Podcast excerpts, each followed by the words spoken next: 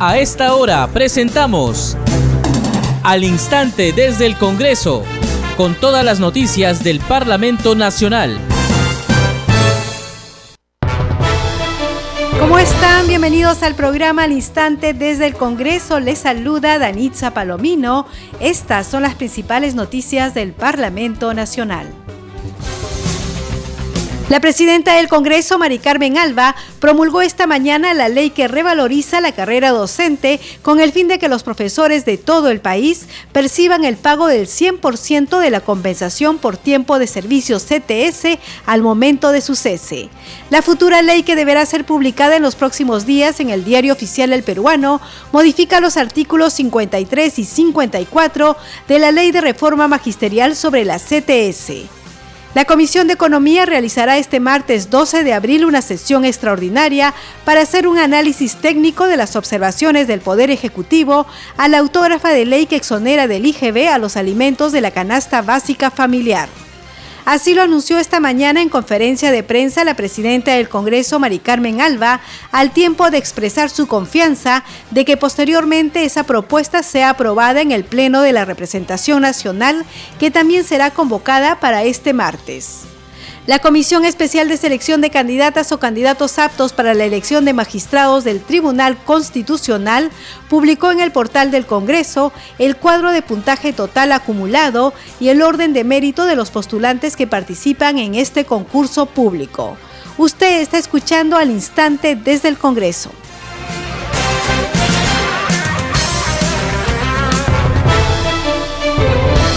Bien, vamos con el desarrollo de las noticias. La presidenta del Congreso, Mari Carmen Alba, promulgó esta mañana la ley que revaloriza la carrera docente con el fin de que los profesores de todo el país perciban el pago del 100% de la compensación por tiempo de servicio CTS al momento de su cese. La futura ley, que deberá ser publicada en los próximos días en el Diario Oficial El Peruano, modifica los artículos 53 y 54 de la Ley de Reforma Magisterial sobre la compensación por tiempo de servicios. Escuchemos parte de la ceremonia.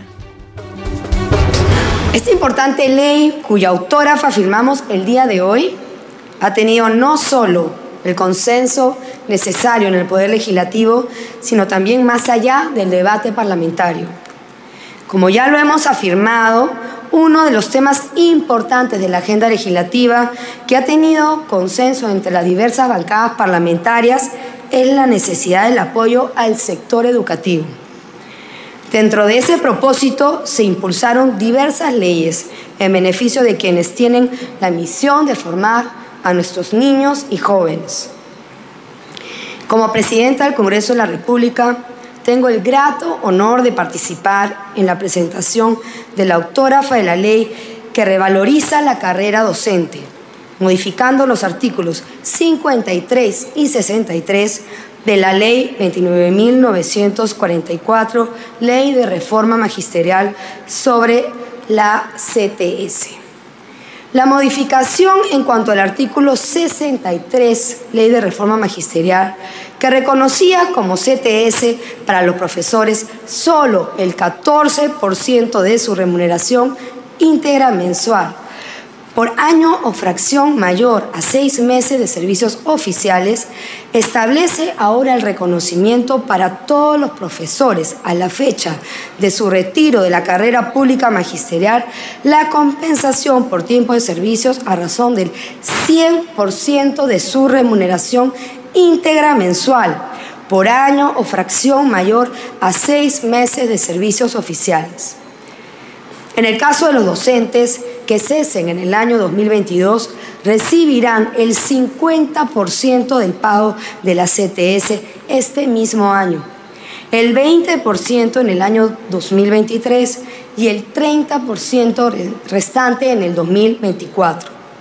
Los docentes que cesen en el año 2023 recibirán el 70% de su CTS ese mismo año y el 30% en el año 2024.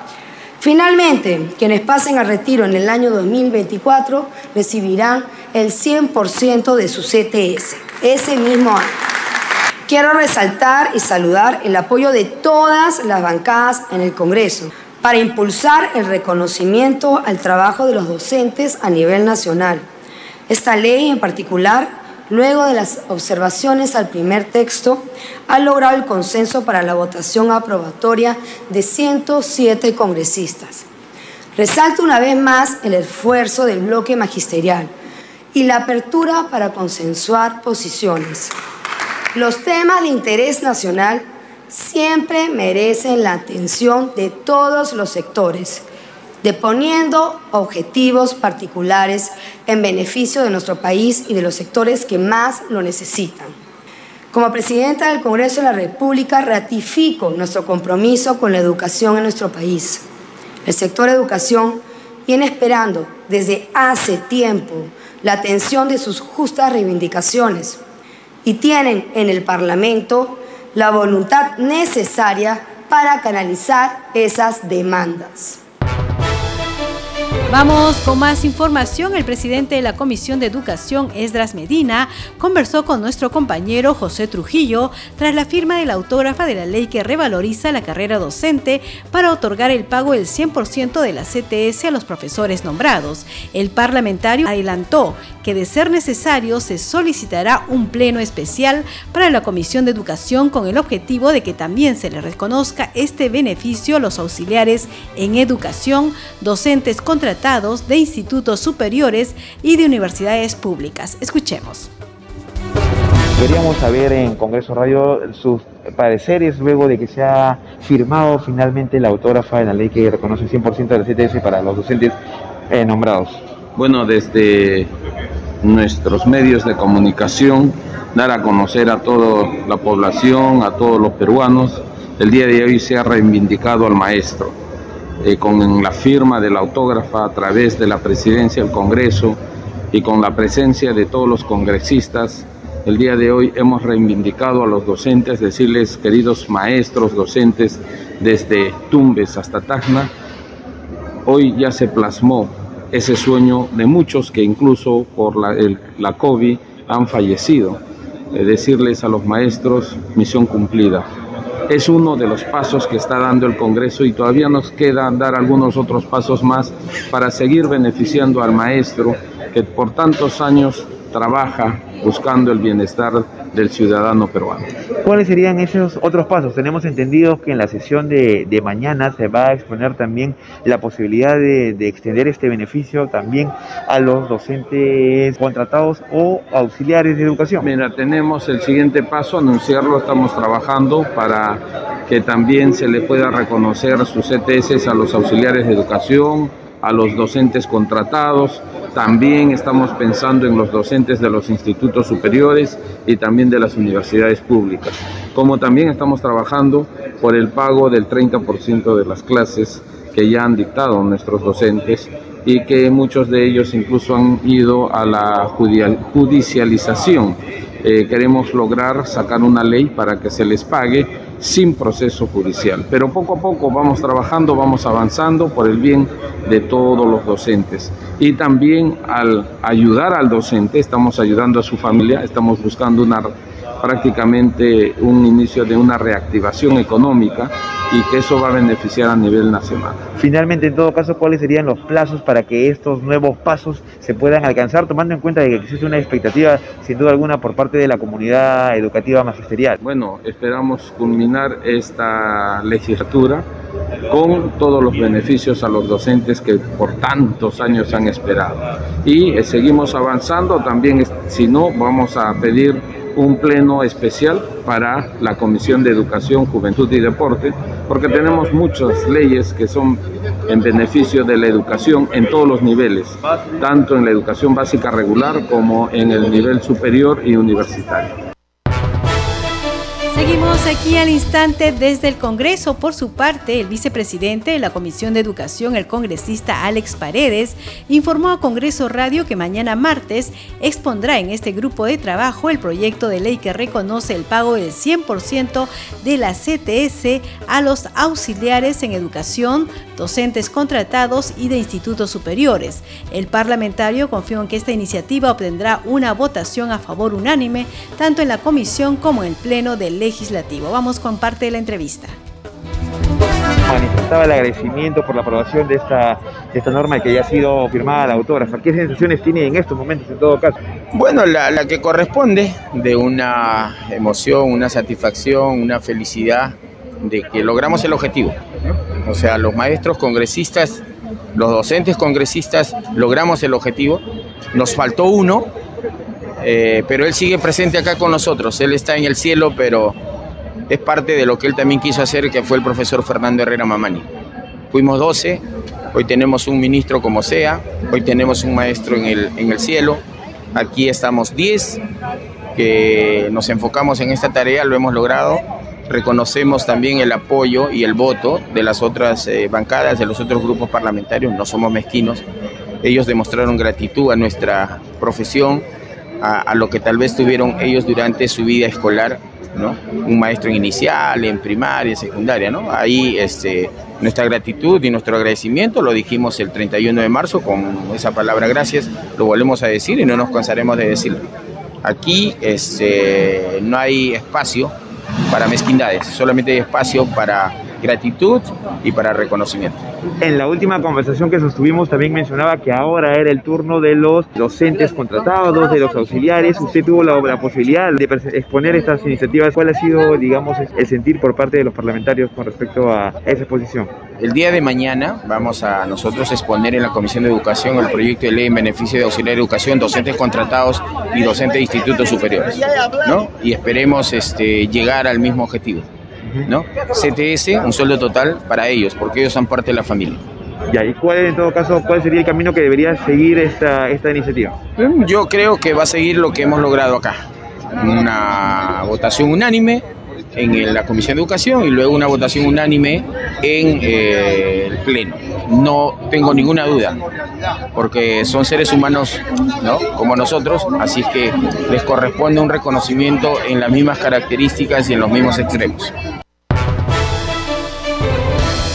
Vamos con más información aquí al instante desde el Congreso y la Comisión de Economía, Banca, Finanzas e Inteligencia eh, realizará este martes 12 una sesión extraordinaria para hacer un análisis técnico de las observaciones del Poder Ejecutivo a la autógrafa de la ley que exonera del IGB a los alimentos de la canasta básica familiar. Así lo anunció esta mañana en conferencia de prensa la presidenta del Congreso, Mari Carmen Alba, al tiempo de expresar su confianza de que posteriormente esa propuesta sea aprobada en el Pleno de la Representación Nacional, que también será convocada para este martes.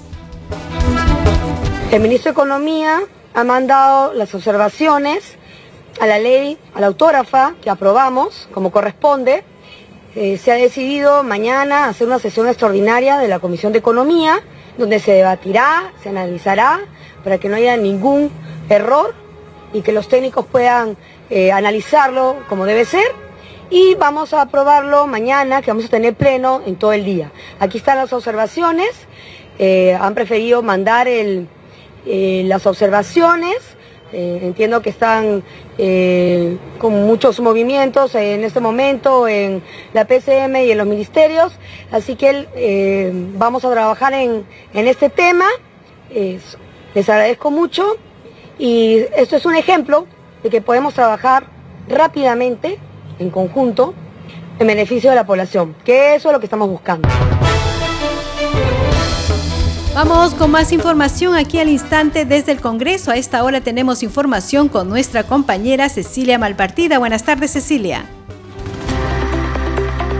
Buen día para informar sobre el desarrollo de la sesión de la Comisión de Presupuesto. Y para hoy día de hoy, este grupo de trabajo estaba programado la sustentación de iniciativas legislativas, como es el caso del congresista Juan Carlos Moris Celis, quien eh, ha sustentado un proyecto de ley en el que plantea el nombramiento o contratación a plazo indeterminado de los trabajadores asistenciales contratados bajo la modalidad de suplencia durante el estado de emergencia sanitaria por la COVID-19. Esto a fin de fortalecer y reforzar la parte asistencial del sistema de salud.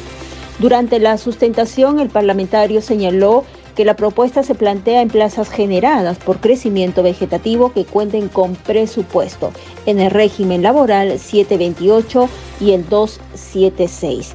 También el parlamentario señaló que la iniciativa legislativa señala que como condición el personal debe estar laborando de forma continua dos años como personal asistencial y como mínimo un año mediante contrato de suplencia.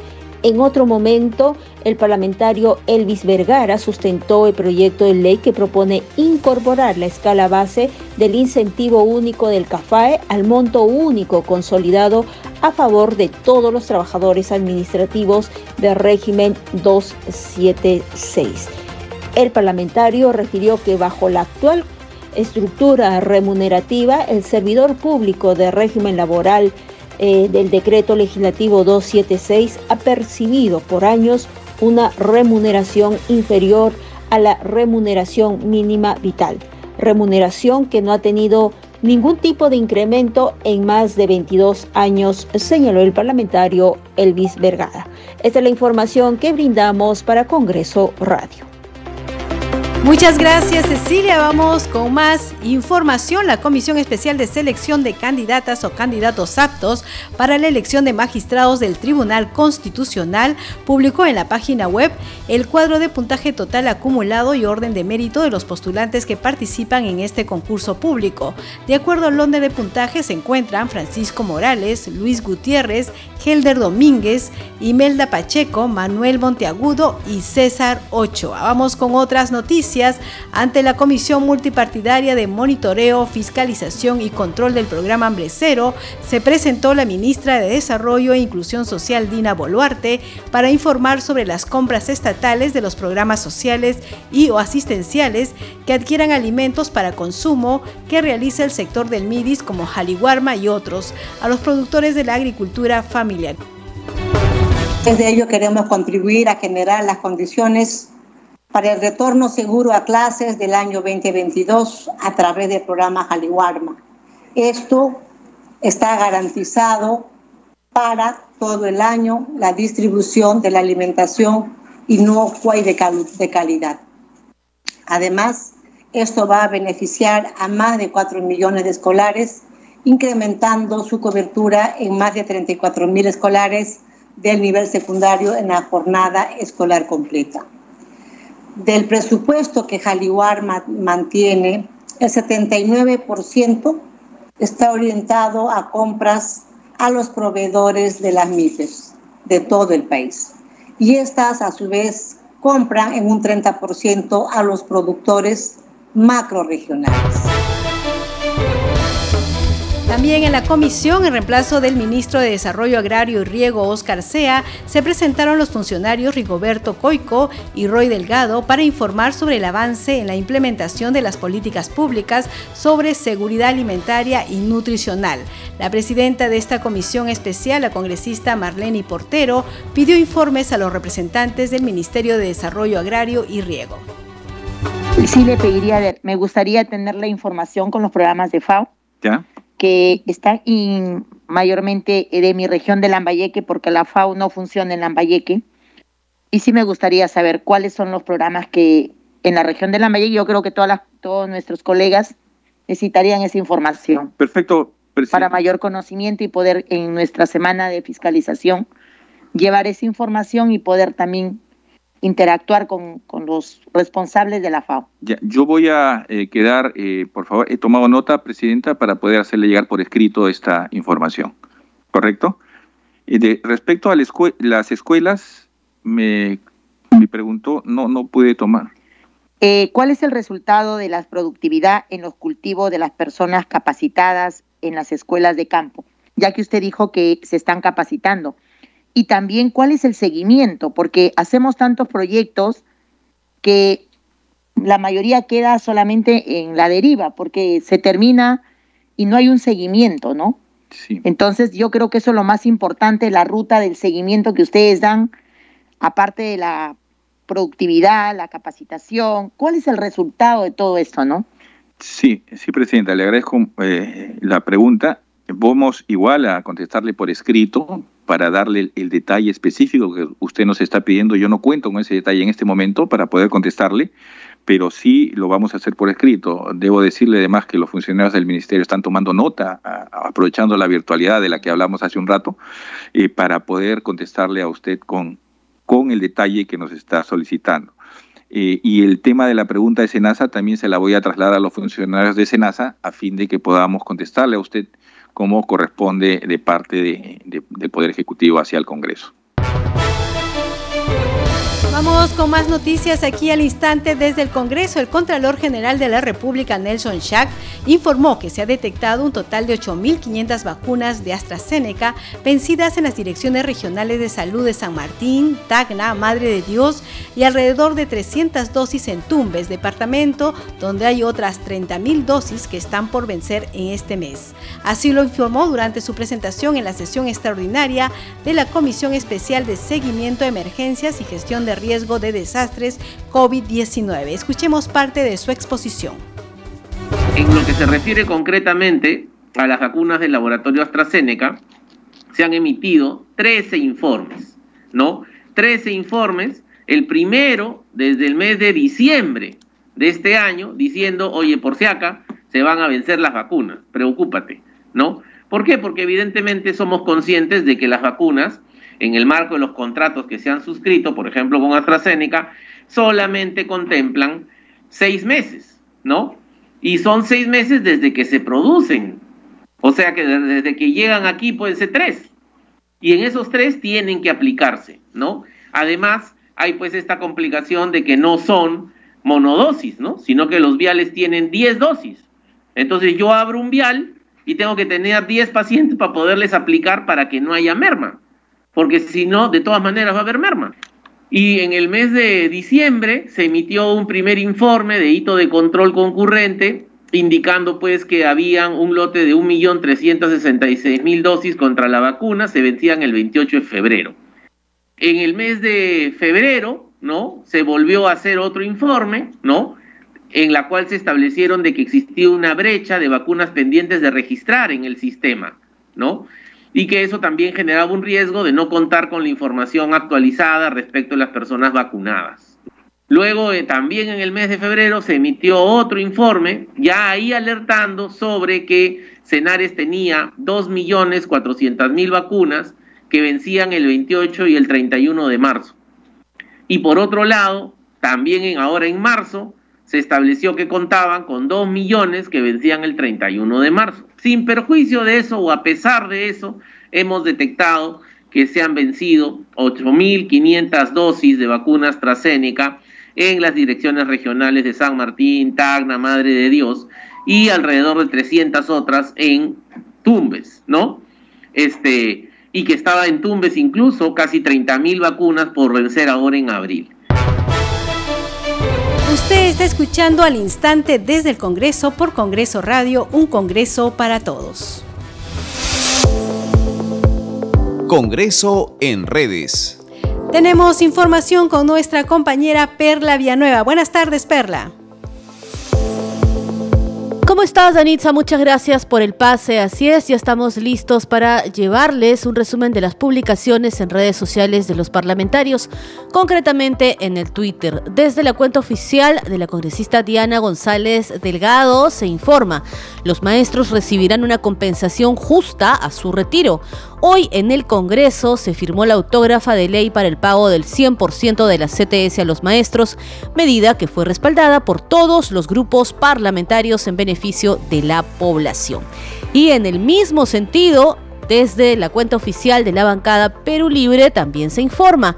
La bancada de Perú Libre le dice al maestro peruano tarea cumplida, afirmó el vocero Valdemar Cerrón Rojas, luego de la firma de la autógrafa de la ley que modifica la ley de reforma magisterial sobre la CTS. Pero también hay otro tema que es materia de publicación en Twitter, Ranitza, es el caso de la congresista Carol Ivette Paredes Fonseca, quien eh, lamenta que han pasado ya 65 días desde que la ley de, orfandad no ha sido reglamentada, días que reflejan un desinterés del Ministerio de la Mujer y Poblaciones Vulnerables respecto a este importante tema. ¿Cuánto tiempo más debe pasar para que este reglamento se publique? Se pregunta la legisladora Carol Ivette Paredes Fonseca. Y de otro lado, el congresista Diego Bazán Calderón dice ineficiencia total en migraciones, cientos de peruanos varados en el aeropuerto por falta de pasaporte. Para revertir la inacción del gobierno, solicito a la Comisión de Constitución dictamine con urgencia mi proyecto de ley que propone la prórroga de la vigencia del documento nacional de identidad DNI y el pasaporte. Son las publicaciones a esta hora de la tarde. Danitza, adelante contigo. Muchas gracias Perla Nueva. Recordarle a nuestros amigos oyentes que Congreso Radio también está en las redes sociales. Nos puede encontrar en Facebook como arroba radio congreso Perú y en Twitter como arroba radio-congreso. Y hasta ahora vamos a conocer la agenda de actividades programadas para esta tarde con nuestro compañero José Trujillo. Buenas tardes José. Buenas tardes, Danixa. A partir de la 1 y 30, la Comisión de la Mujer y Familia tendrá como invitada a Diana Portal Farfán, especialista de la Adjuntía de la Mujer de la Defensoría del Pueblo, para abordar las supervisiones realizadas a entidades públicas respecto al trabajo de prevención de violencia de género en el marco de la Ley 30.364, Ley para prevenir, sancionar y erradicar la violencia contra las mujeres y los integrantes del grupo familiar. Y desde las 3 de la tarde de Anixa, la Comisión de Defensa Nacional, Orden Interno, Desarrollo Alternativo y Lucha contra las Drogas abordará una serie de iniciativas legislativas como la ley que garantiza el empleo y uso de la fuerza por militares y policías, el proyecto de ley 1411-2021, ley que autoriza la intervención de las Fuerzas Armadas en la reconstrucción y ejecución de la infraestructura pública afectada por desastres naturales y para garantizar el orden público y la seguridad ciudadana en zonas declaradas en estado de emergencia. Asimismo, el proyecto de ley 1478-2021, ley que establece medidas para la circulación de motos lineales. El proyecto de ley 1481-2021, nueva ley de los comités de autodefensa, el que fortalece el Cuerpo General de Bomberos Voluntarios del Perú, y el proyecto de ley 1575, ley que garantiza el proceso de fortalecimiento, modernización y capacidades de la Policía Nacional del Perú. En tanto, Danixa, a partir de las 4 de la tarde, la Comisión de Vivienda y Construcción recibirá al ministro de Vivienda, Construcción y Saneamiento, Gainer Alvarado López, para abordar la política del sector, así como la situación actual, ejecución y perspectivas de los principales proyectos e inversión en agua y saneamiento a nivel nacional, así como el avance del reglamento de la Ley 31.313, Ley de Desarrollo Urbano sostenible. Es todo lo que podemos informarte, Danixa. Te damos pase a estudios centrales para que continúes con al instante desde el Congreso por Congreso Radio, un Congreso para todos. Muchas gracias, José Trujillo. Vamos con nuestra siguiente secuencia. Este programa se escucha en las regiones del país gracias a las siguientes emisoras. Radio Inca Tropical de Abancaya Purímac, Cinética Radio de Ayacucho, Radio TV Shalom Plus de Tingo María, Radio Madre de Dios de Puerto Maldonado, Radio TV Perú de Juliaca Puno, Radio Amistad de Lambayeque, Radio El Pueblo de Ayacucho, Radio Satel Perú de Lampa en Puno, Radio La Voz del Valle de Aplao en Arequipa, Radio Estar de Moyendo en Arequipa, Radio Gaceta Ucayalina Online, Radio Líder de la Unión en Piura, Radio Victoria de Ocros en Huamanga, Ayacucho. Enseguida, los titulares de cierre. La presidenta del Congreso, Mari Carmen Alba, promulgó esta mañana la ley que revaloriza la carrera docente con el fin de que los profesores de todo el país perciban el pago del 100% de la compensación por tiempo de servicio CTS al momento de su cese. La futura ley que deberá ser publicada en los próximos días en el Diario Oficial El Peruano modifica los artículos 53 y 54 de la Ley de Reforma Magisterial sobre la CTS. La Comisión de Economía realizará este martes 12 de abril una sesión extraordinaria para hacer un análisis técnico de las observaciones del Poder Ejecutivo a la autógrafa de ley que exonera del IGB a los alimentos de la canasta básica familiar. Así lo anunció esta mañana en conferencia de prensa la presidenta del Congreso, Mari Carmen Alba, al tiempo de expresar su confianza de que posteriormente esa propuesta sea aprobada en el Pleno de la Representación Nacional, que también será convocada para este martes. La Comisión Especial de Selección de Candidatas o Candidatos Aptos para la elección de magistrados del Tribunal Constitucional publicó en el portal del Congreso el cuadro de puntaje total acumulado y el orden de mérito de los postulantes que participan en este concurso público. Usted está escuchando al instante desde el Congreso. Hemos llegado al final del programa. A nombre del equipo de Congreso Radio, le agradecemos por acompañarnos en esta edición. Estuvo en los controles Franco Roldán y en la conducción Danitza Palomino. Deseamos que tengan un buen día. Nos reencontramos mañana.